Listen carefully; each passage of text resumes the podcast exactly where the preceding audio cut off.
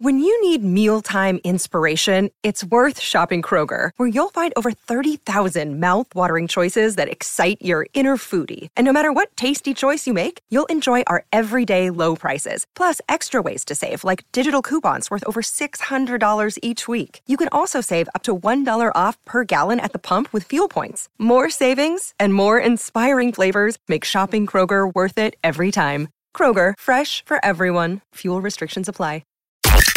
It's the show after the show. This is the After Nine Podcast with Scott and Kat. And go. Here we are. What's up, everybody? Welcome to another edition of After Nine. A couple of interviews that we did earlier this week that are going to replay at the end of this podcast. Kat, why don't you tell them all about it? I'll tell you all about it, Scott. Well, we had a great chat with. Uh,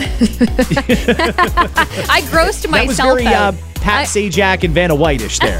Tell them what she's got. It was terrible. That was horrible. Uh, I apologize. I do apologize. That was offensive. Um, we chatted with. Everything's offensive right now. I know. Everybody We'll- calm the fuck down. I know. We'll, that? we'll talk about that in just a second. Let's talk about that because Okay. people need to calm the fuck down. So we had a great talk. A good friend of ours for many, many, many years when we were on Z1035 as well. He was a regular guest in the studio. Now, of course, we can't see him physically. That that tall, tall person that is uh, uh, from the OPP, Sergeant Kerry Schmidt. But we did have him on our show on 91.5 The Beat, and it really affects everybody what we talked about. We're talking about um, all kinds of different things from the amount of speeders that we see on the roads right now.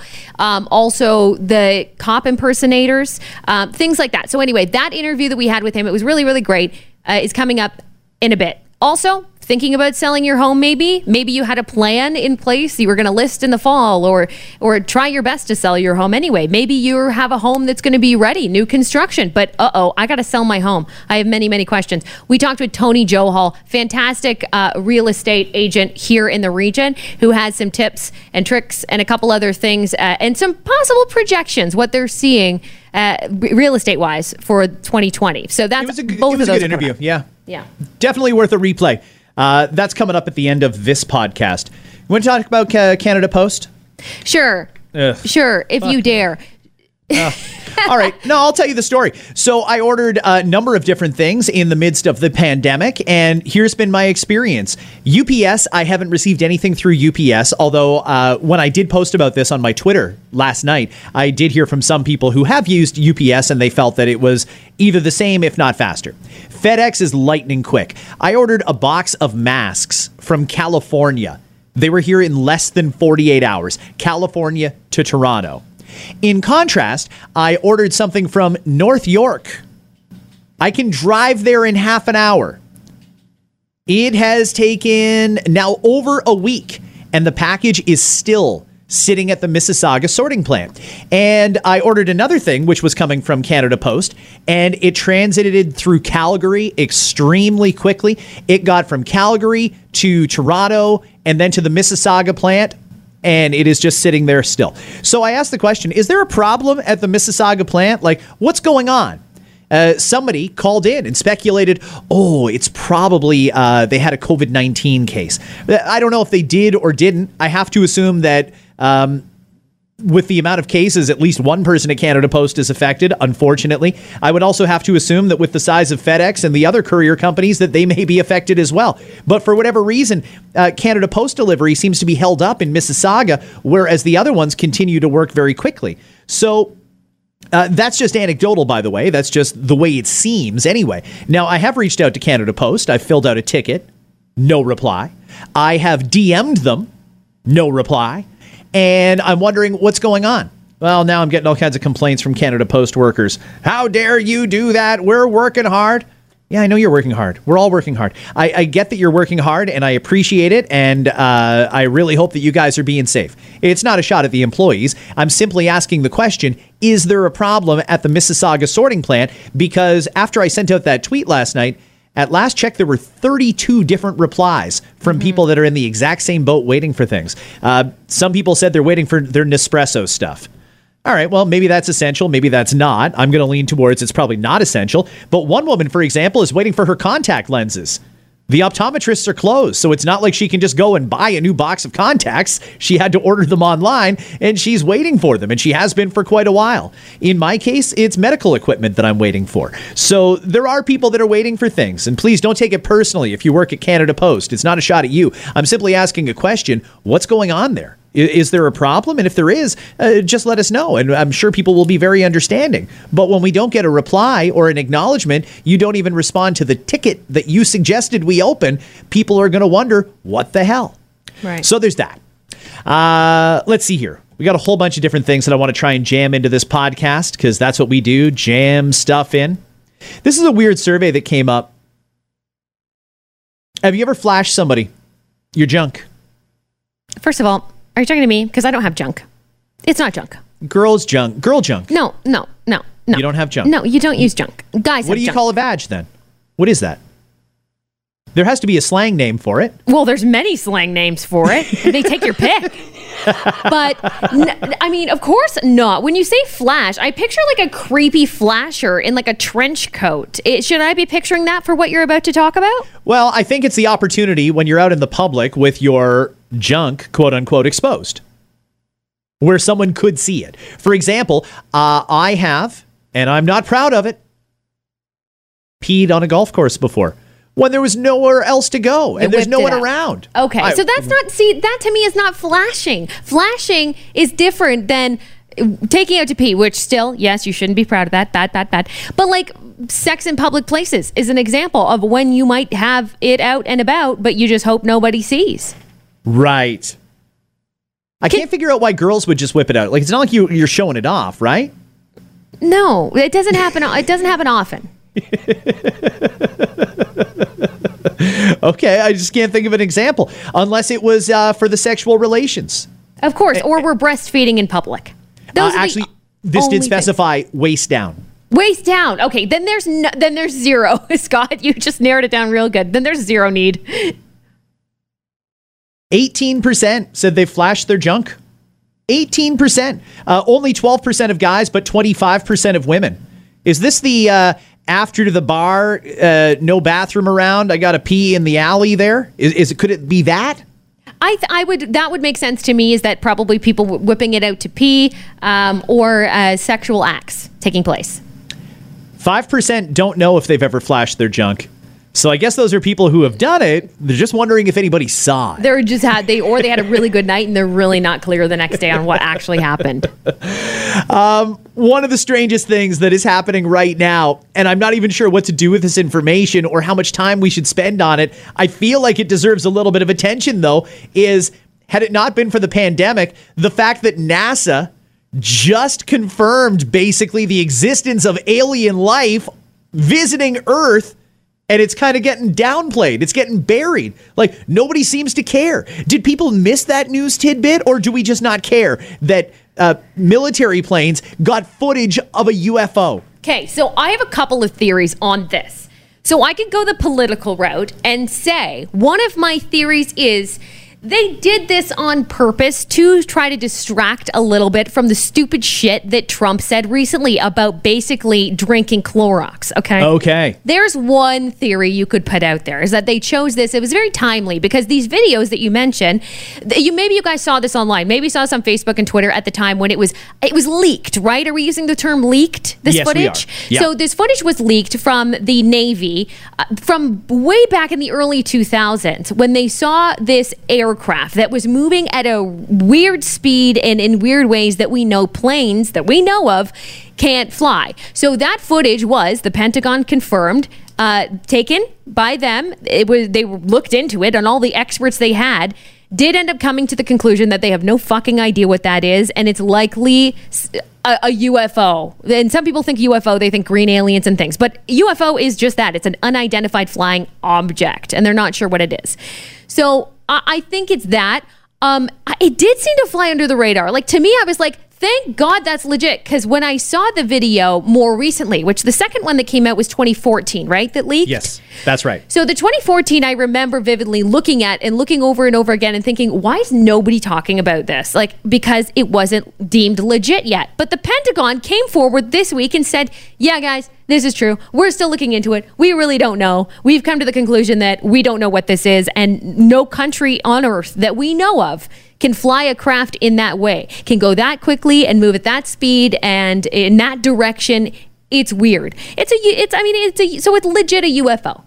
Now that shit should scare people more than anything else. Thank you. Like- I thought it was just me. I was freaking out a little bit on the inside, but I thought, well, if nobody else gives a shit, why should I? Like the fact that it came back, or okay, so let's assume that it's the same one or from the same uh, planet. Uh, or whatever they live, they or it lives on. Let's assume it came from that again. It came back around again. What ten years later? Yes. Okay, that's kind of freaky because at first they could have been doing some recon a little bit. Then they came back for another reason, unless it was from a different place. I mean, this this shit excites me. I grew up watching X Files. I grew up loving it. I'm not a nut, I promise you. But if You, you, sound like a bit of a nut. if you seriously no, if you if you seriously think you live on this earth right now, knowing what we know about the universe and that it's infinite as far as we can tell, and you don't think there's something else in the universe or some people or another planet like ours, you're the one that's fucking nuts, if you ask me. Like, I'm not here to say that they're gonna come and orb us all and blah blah, but there's there's something going on there. And now the pentagon has even confirmed yeah there's something going on there and that's all we really know. Will they come back? Are they harmful? We don't know what they have uh, we don't know what they look like. We don't know.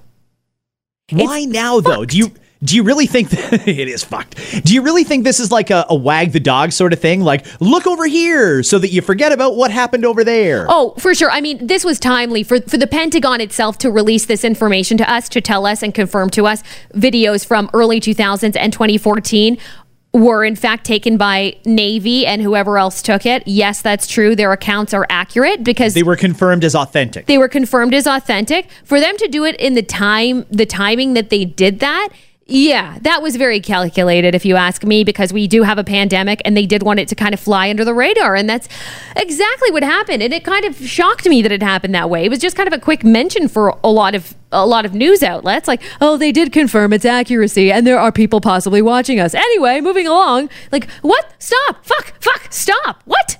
Like that's crazy. And we can't control it. We can't control it hmm.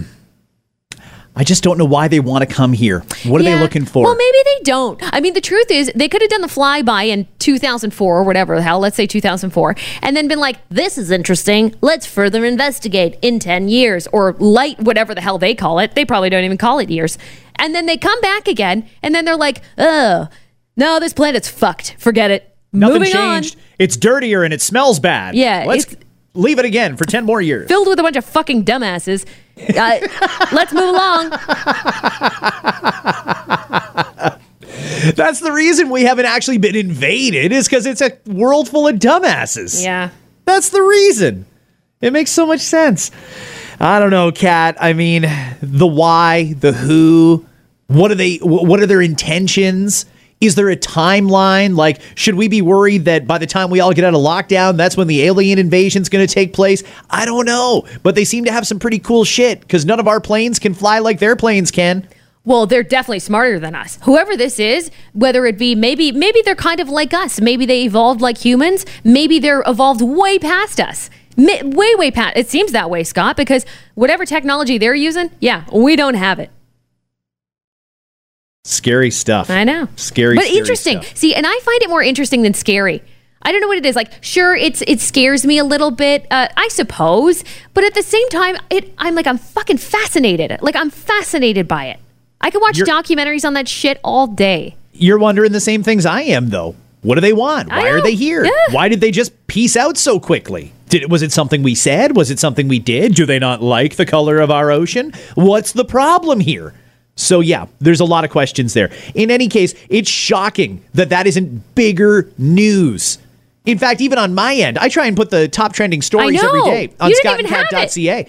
I, I didn't even bother wasting time on the blog because it didn't seem like it was getting any traction. Nobody was talking The about it. fucking aliens are coming. we didn't talk about it. no, I exaggerate because we really don't know. For all we know, this, I mean, yes, this is some kind of a phenomenon and who knows what it is. Eh, but yeah, I'm shocked it wasn't talked about more. And I hope that we do hear more. And I hope they keep us updated on what they find. Now they have all these things in place, by the way, for those curious, because Navy, for example, was one of the, it was leaked through the Navy. The Navy's, uh, one of the boats ca- caught one of the first videos uh, that ended up leaking. And we actually heard from some of the people on the ship describing what they saw with their own eyes at the time.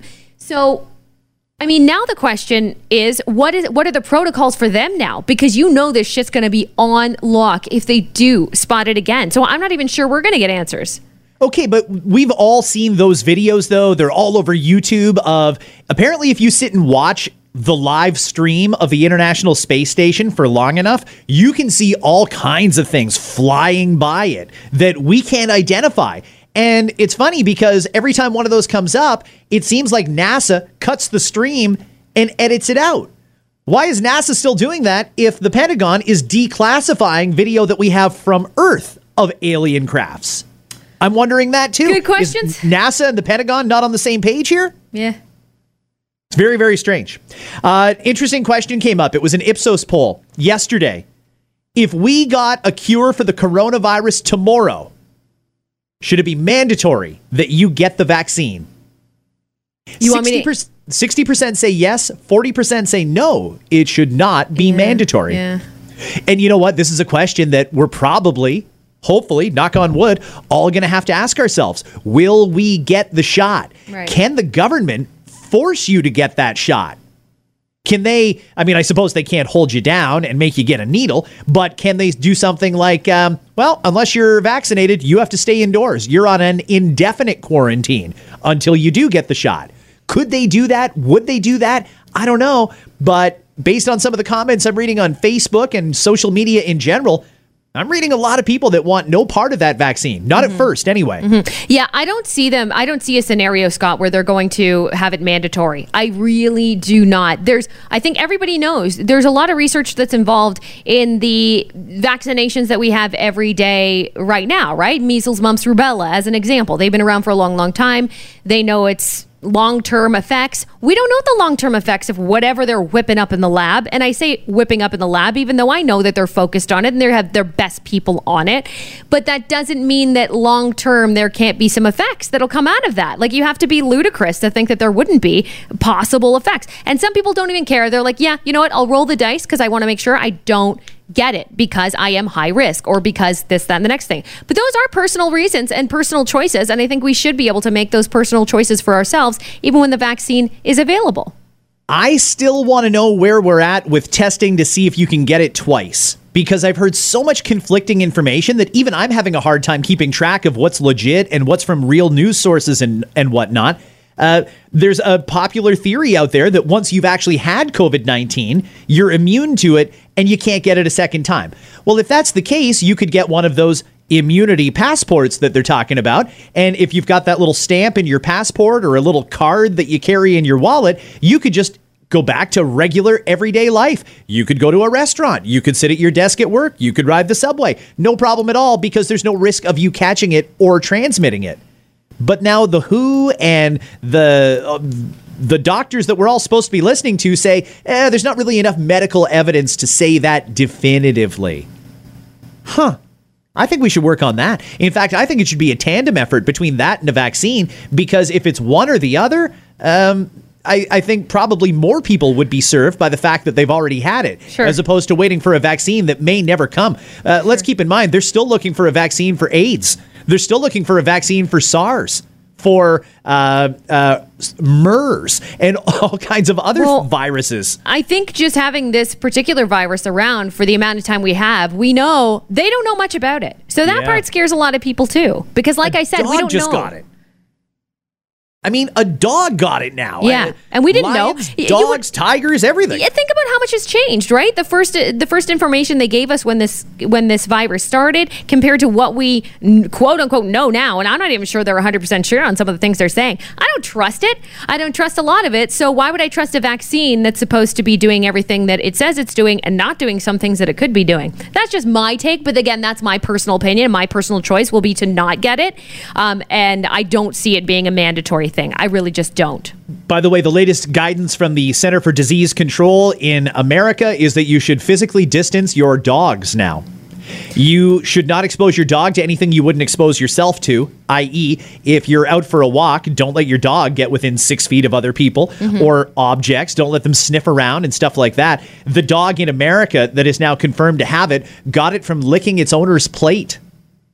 Oh, jeez. Isn't that ridiculous? Wow. Okay, first of all, don't let your dog sniff around and stuff. Like, are you, does that person not have a fucking dog? Like, that's all dogs do. Uh huh. They sniff. I know. And I've been taking Leo for walks, and I don't know, I feel safe about it. I do avoid people, of course, still. So we walk on one side of the street. If someone's coming our way, we'll either move to the other side, or usually the other people will too. I'm keeping him away from humans, but how, it's very difficult to. I, I know it can be done, but to quarantine my dog from the rest of our family because maybe he sniffed or licked something outside is, I mean, come on. You That's go to the basement for two weeks. Yeah. Leave us alone. Like, geez, man. And he doesn't know what's going on, the poor fella. uh, outrage right now. As a society, we seem basically generally unified in agreeing that it's too soon for Marco Muzzo to get day parole. Marco Muzzo is the guy responsible for killing three children and their grandfather almost five years ago. It'll be five years this coming September. He was denied full parole yesterday, but given day parole. There's some conditions like he can't contact the victims, which I'm sure is fine. I don't think the victim wants to hear from him anyway. Uh, he released a statement. He acknowledged that he has created enduring anguish for the victims, and he apologized again for inflicting this kind of grief on the relatives of the victims. Um, it's about right. I mean, I don't feel like he got special treatment there. I think there's a lot of people that don't end up doing nearly as much time No. as what the judge sentences this them is the to. problem here. It's our justice system in general. And we didn't get a chance to really look into this because obviously, with a pandemic, the way that they're doing things in the court system has changed completely. So we didn't get to really see as much as we would have or hear as much as we would have. But I think our, I mean, our justice system's fucking terrible to begin with. So this doesn't, this did not shock me when this news came down at all, Scott. Didn't shock me. I wasn't surprised either. No, uh, the only the only way I feel like okay, well, whatever, is that what's this guy's life going to look like when you're Marco Muzzo? And I know there's money involved here. The family has money, so they're going to spend any dime that they need to to try to take him away from this situation. Whether that means he's going to move somewhere else, I don't know. If he's allowed, I don't know what the conditions will be eventually for him. But can he not maybe change his name down the line because he's afraid? And you might know more about this than, than I. And can he not move to a different area of the country, let's say, because Well- he's afraid? Right now, there are uh, restrictions on him, Yes. including a restriction of movement. So, no, it's not like he could just up and move to Vegas or Miami. But now. when that well, when those restrictions lift, Uh, I suppose technically he could. Um, listen, we have such a short memory in this country. We forget a lot of stuff. Uh, and, and eventually, uh, as outraged as people are now, they will forget. And as sad as it is, they will. Uh, Paul Bernardo could walk down Yonge Street right now, and I'll bet you the vast majority of people wouldn't recognize him. Well, that's because that happened a long time ago. But I will say that the Karla Homolka thing, when that came out, that was a big deal because she was seen, she was caught essentially in what was it, Quebec?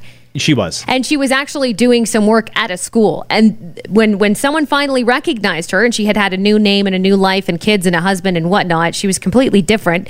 That's why i'm asking actually is because i thought of karla homolka i thought down the line i mean eventually you might get caught. And people did recognize her in that in that case. And Yeah. sure there'll be some people who don't know once it once this is 10 years later and 20 years later. You're right. Of course some people might forget but there'll be people that won't. True. That's true. I, I just feel like uh, oh, people get so passionate about something in the moment, and then that passion dies so quickly. Uh, I think back to what was it three months ago? People were unfriending each other on social media. Friendships were destroyed over a teacher strike.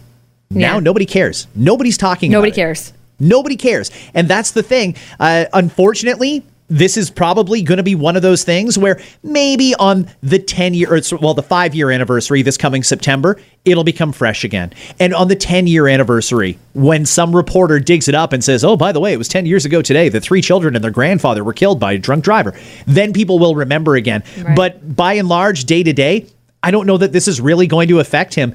Uh, he also does have means. Like you said, he came from a family of money. And when you have money, uh, you can shelter yourself from a lot of situations. I don't expect to see him walking down the main concourse at Yorkdale anytime soon. Right.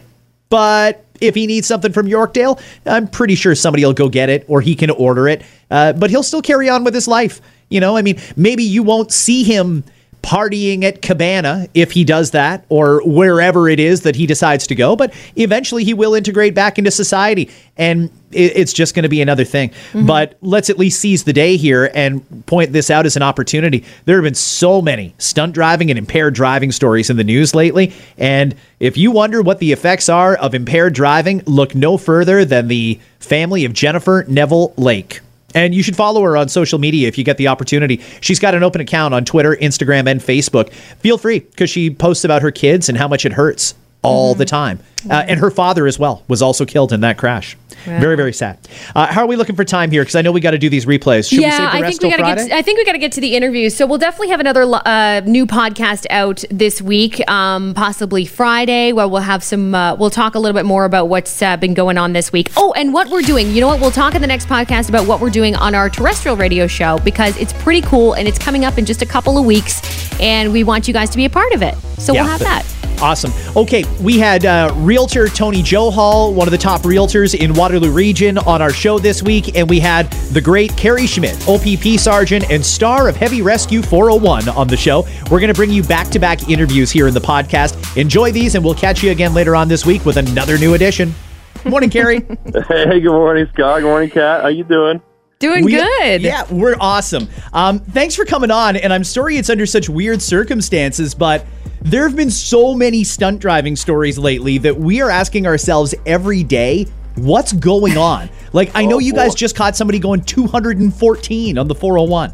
That's right. Yeah, that was just uh, that was just yesterday uh, down in in the Cambridge area. Again, another one going 189 last night. Uh, we had another we had a wreck, a motorcycle cycle go down. He was racing with another car. We got the car stopped, and the bike uh, continued going on by himself. And he goes and wipes himself out. Uh, who knows how fast he was going? He went to the hospital uh, last night. He's probably still there right now. and uh, again, we've seen just so many. I just I just ran some numbers. We uh, impounded 100 cars last week just in, in the GTA by OPP officers, and I know the numbers were well over 100 just in the Cambridge, Kitchener, Waterloo area uh, in the first uh, week and a few days from this uh, oper- uh, Operation uh, Overpass. Uh, Okay. we're targeting street racers, stunt drivers. So, and tell us we're not crazy here because we talk about this daily and we report on these uh, street racers. Is there possibly a link here between maybe less traffic on the road and these people thinking that the speed limit changes because of that? Is this different from previous years? These numbers are higher than usual, are they not, Kerry? Yeah, do you know what? It, like you said earlier, we're in this strange time, and boy, this this time is strange for so many reasons.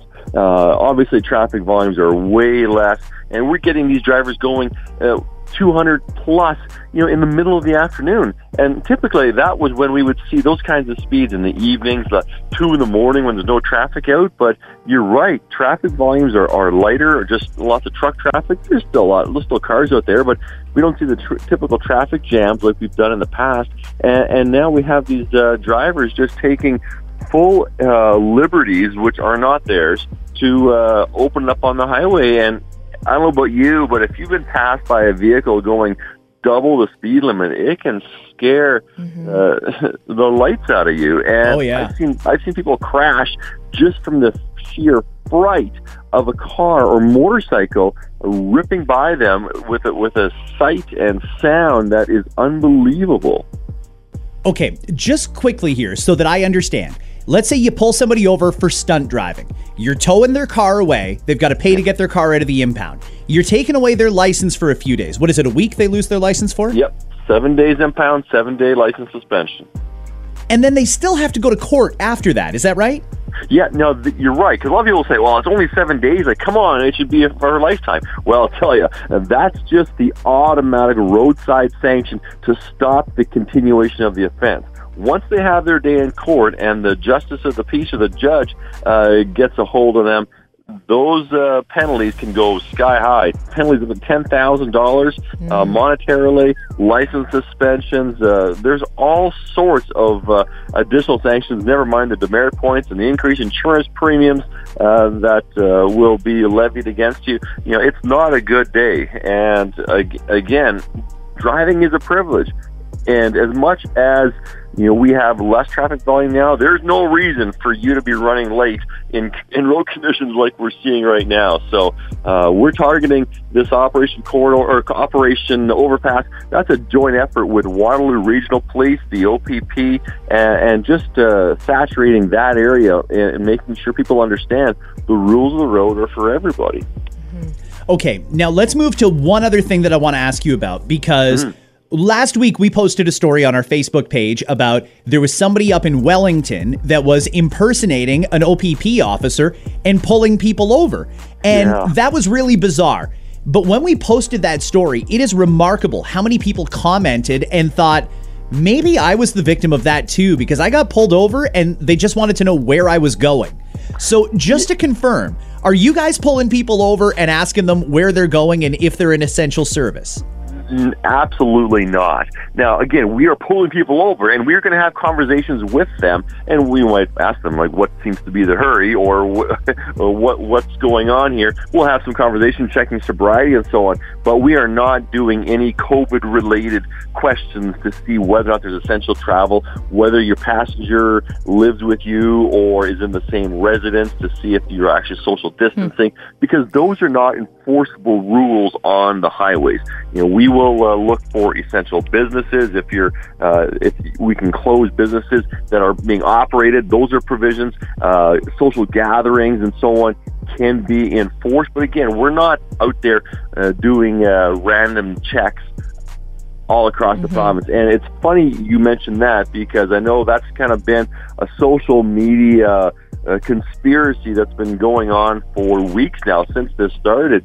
And I actually just spoke to a friend of mine who had the similar experience uh, months ago, and uh, you know wasn't sure what to do about that. And so again, we want people to understand that we're still out there doing their, our job, but we're not conducting random spots just for the sake of uh, uh, COVID-related uh, quarantine issues. We're doing our work, but uh, we are not doing that kind of uh, issue. And if you have any suspicion that you're being stopped by a vehicle that's not a police officer, obviously you can call police, you can call 911 and say, listen, there's a car behind me. Looks like a police car. I don't know if it is, but uh, can you validate whether or not this is or not? And just obviously take precautions. Be very aware.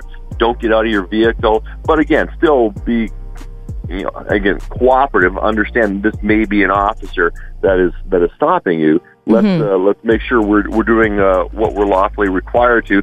Pull over in a safe location, maybe with other vehicles, and uh, you know have a conversation. But stay on the line with 911 if you actually believe uh, you're being stopped, uh, you know, fraudulently. And, but again, in the first place, don't break the law. and You won't have problems with us. Uh, Right. you. Uh, If you're right. if you're Stop going breaking 200 Hey, law. there's always that option too, right?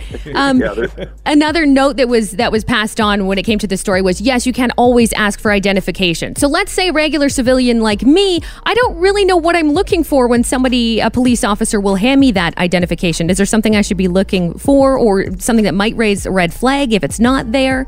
Well, the officer will identify themselves with which service they they're from, what their name is, what their badge number is. Uh, you can even have them uh, go over their own police radio and say, "Can you uh, can you please call your dispatch and, and tell them where you are? I want to hear them respond to you uh, and, and see if they're able to." Okay. you know, the, Wow. the, funny, the, the story that I heard from another friend of mine said that yeah, he was stopped, asked where he was going, why he was speeding, uh, and then told to sit there and wait for another officer to come and give him a ticket, and this car left.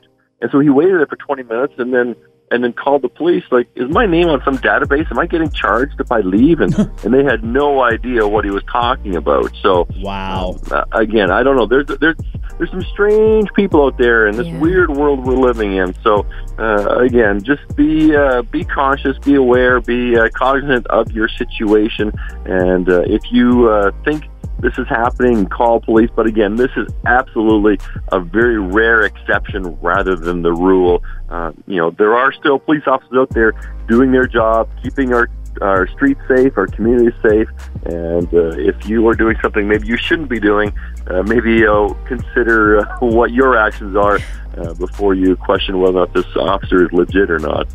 Right.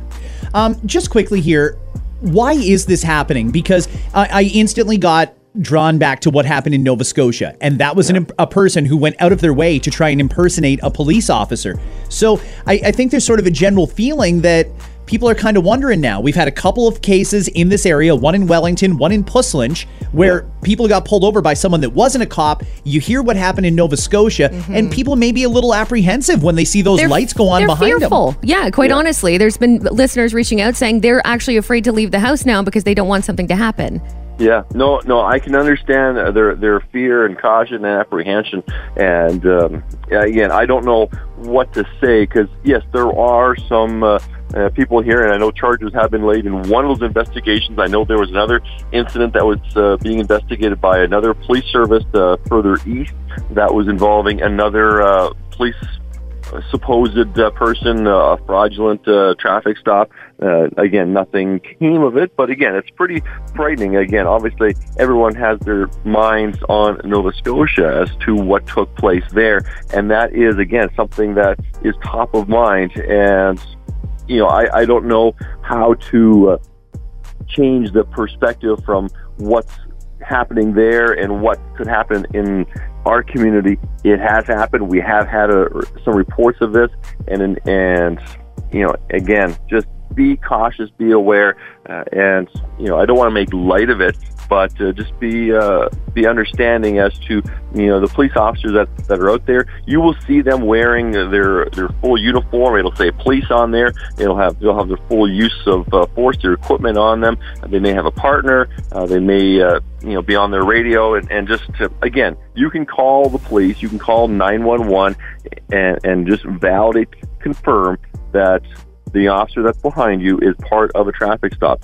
Uh, whether or not it's uh, Waterloo Regional Police, if it's the OPP, if you're on the highway, you can call Star OPP and, and ask uh, to speak to a dispatcher, and they will uh, they can send another unit to come by to make sure that this is actually legitimate. So again, I don't want to put fear in people's uh, minds, but uh, again, you're right. There have been reports of this, and this something uh, is very rare but it has happened. So how do we deal with it moving forward? And that's something we're still working on. Gotcha. All right, Sergeant Kerry Schmidt, OPP, thank you very much for coming on the beat. We appreciate it. It's been a pleasure. Have yourself a great day. It's a little wet today, but slow down. Our officers are still going to be out there making sure people are doing what they should be, uh, and and I certainly hope. Uh, that uh, everyone does their part and just uh, shares the road responsibly because we got to keep our, our our deliveries moving and our essential workers uh, on the way and uh, we are seeing a lot of traffic out there but uh, so far so good just be careful with the rain that we're getting today and the next couple of days All right, great. Thanks a lot, Kerry. we'll do this Kerry. again soon. all right talk to you again Scott and Kat show. We're bringing in a special guest because there's a lot of questions. There continues to be a lot of questions about real estate amidst a pandemic. So Tony Joe Hall is on the line. Hi, Tony. Hi guys, how are you? Doing great, man. Thanks for calling in. Um, well, we talk to Tony all the time. We're friends, but we do want him to come on this morning in somewhat of a professional capacity to answer some of these questions that we've received about real estate.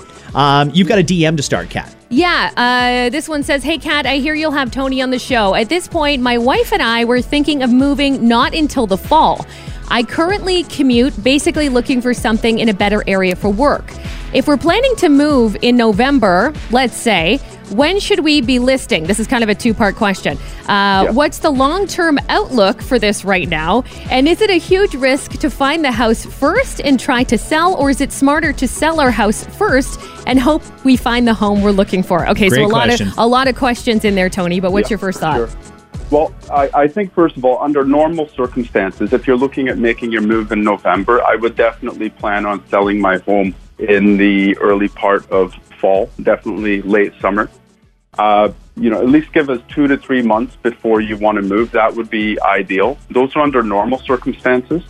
Um, you know, given, you know, buy first or sell first, that really comes down to, quite honestly, how selective the buyer is going to be about their next property. If they're not selective at all, go ahead and sell your house. But keep one thing in mind you may have to settle for something you're not happy with.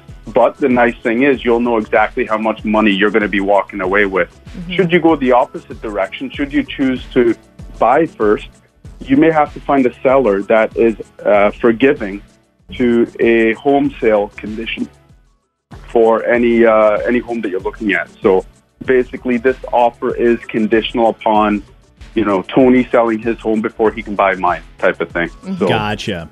Yeah. So you expect to see some of those. Um, there's a theory floating around, and I just want to get your take on it. There's some people who seem to think that with the amount of people that have deferred mortgage payments or aren't paying their rent right now because uh, they just can't afford to because they're laid off, that this is going to lead to eventually, it'll lead to a ton of people that have to sell off their property or try and cash in some equity or have to try and downsize. Do you anticipate that in the next few months or even in the next year that there's just going to be a flood of homes on the market because people are trying to cash out equity or they just plain can't afford to keep that property that they have anymore? You know what? Honestly, that's one of the. I wish I had the answer to that. It's uh, at this point we're just looking at things on a weekly basis, just looking at how things are looking in the future. I think um, you know even even amongst the real estate industry, there's a couple of different theories. Some people think it may be like an elastic where things just snap back into place. Um, immediately, I do think coming out of this situation, I do think we are going to get a bit more of a rush because we are meeting with a lot of people right now that are deliberately holding off their purchase or their sale until this is passed. So once this has passed, naturally, I think these people may enter the market.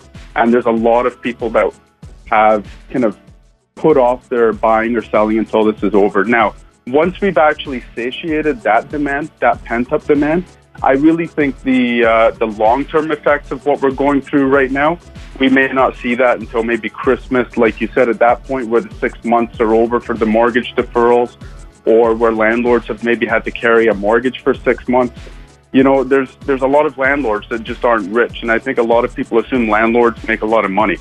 Um, there's a lot of landlords that are heavily reliant on that rent there between carrying their own property plus a rental property. So I think we could see uh, a lot of inventory coming up towards the end of the year. We have to hope that there's enough buyer demand out there to continue to, to satisfy that uh, oncoming inventory, but we don't know at this point. I think it's hard to tell, but you know, I think that your your what you've what you've laid out there is one of the things a lot of people are thinking as well. Okay, what about condos? I mean, condos are some of the lower price points for someone that are trying to get into the market.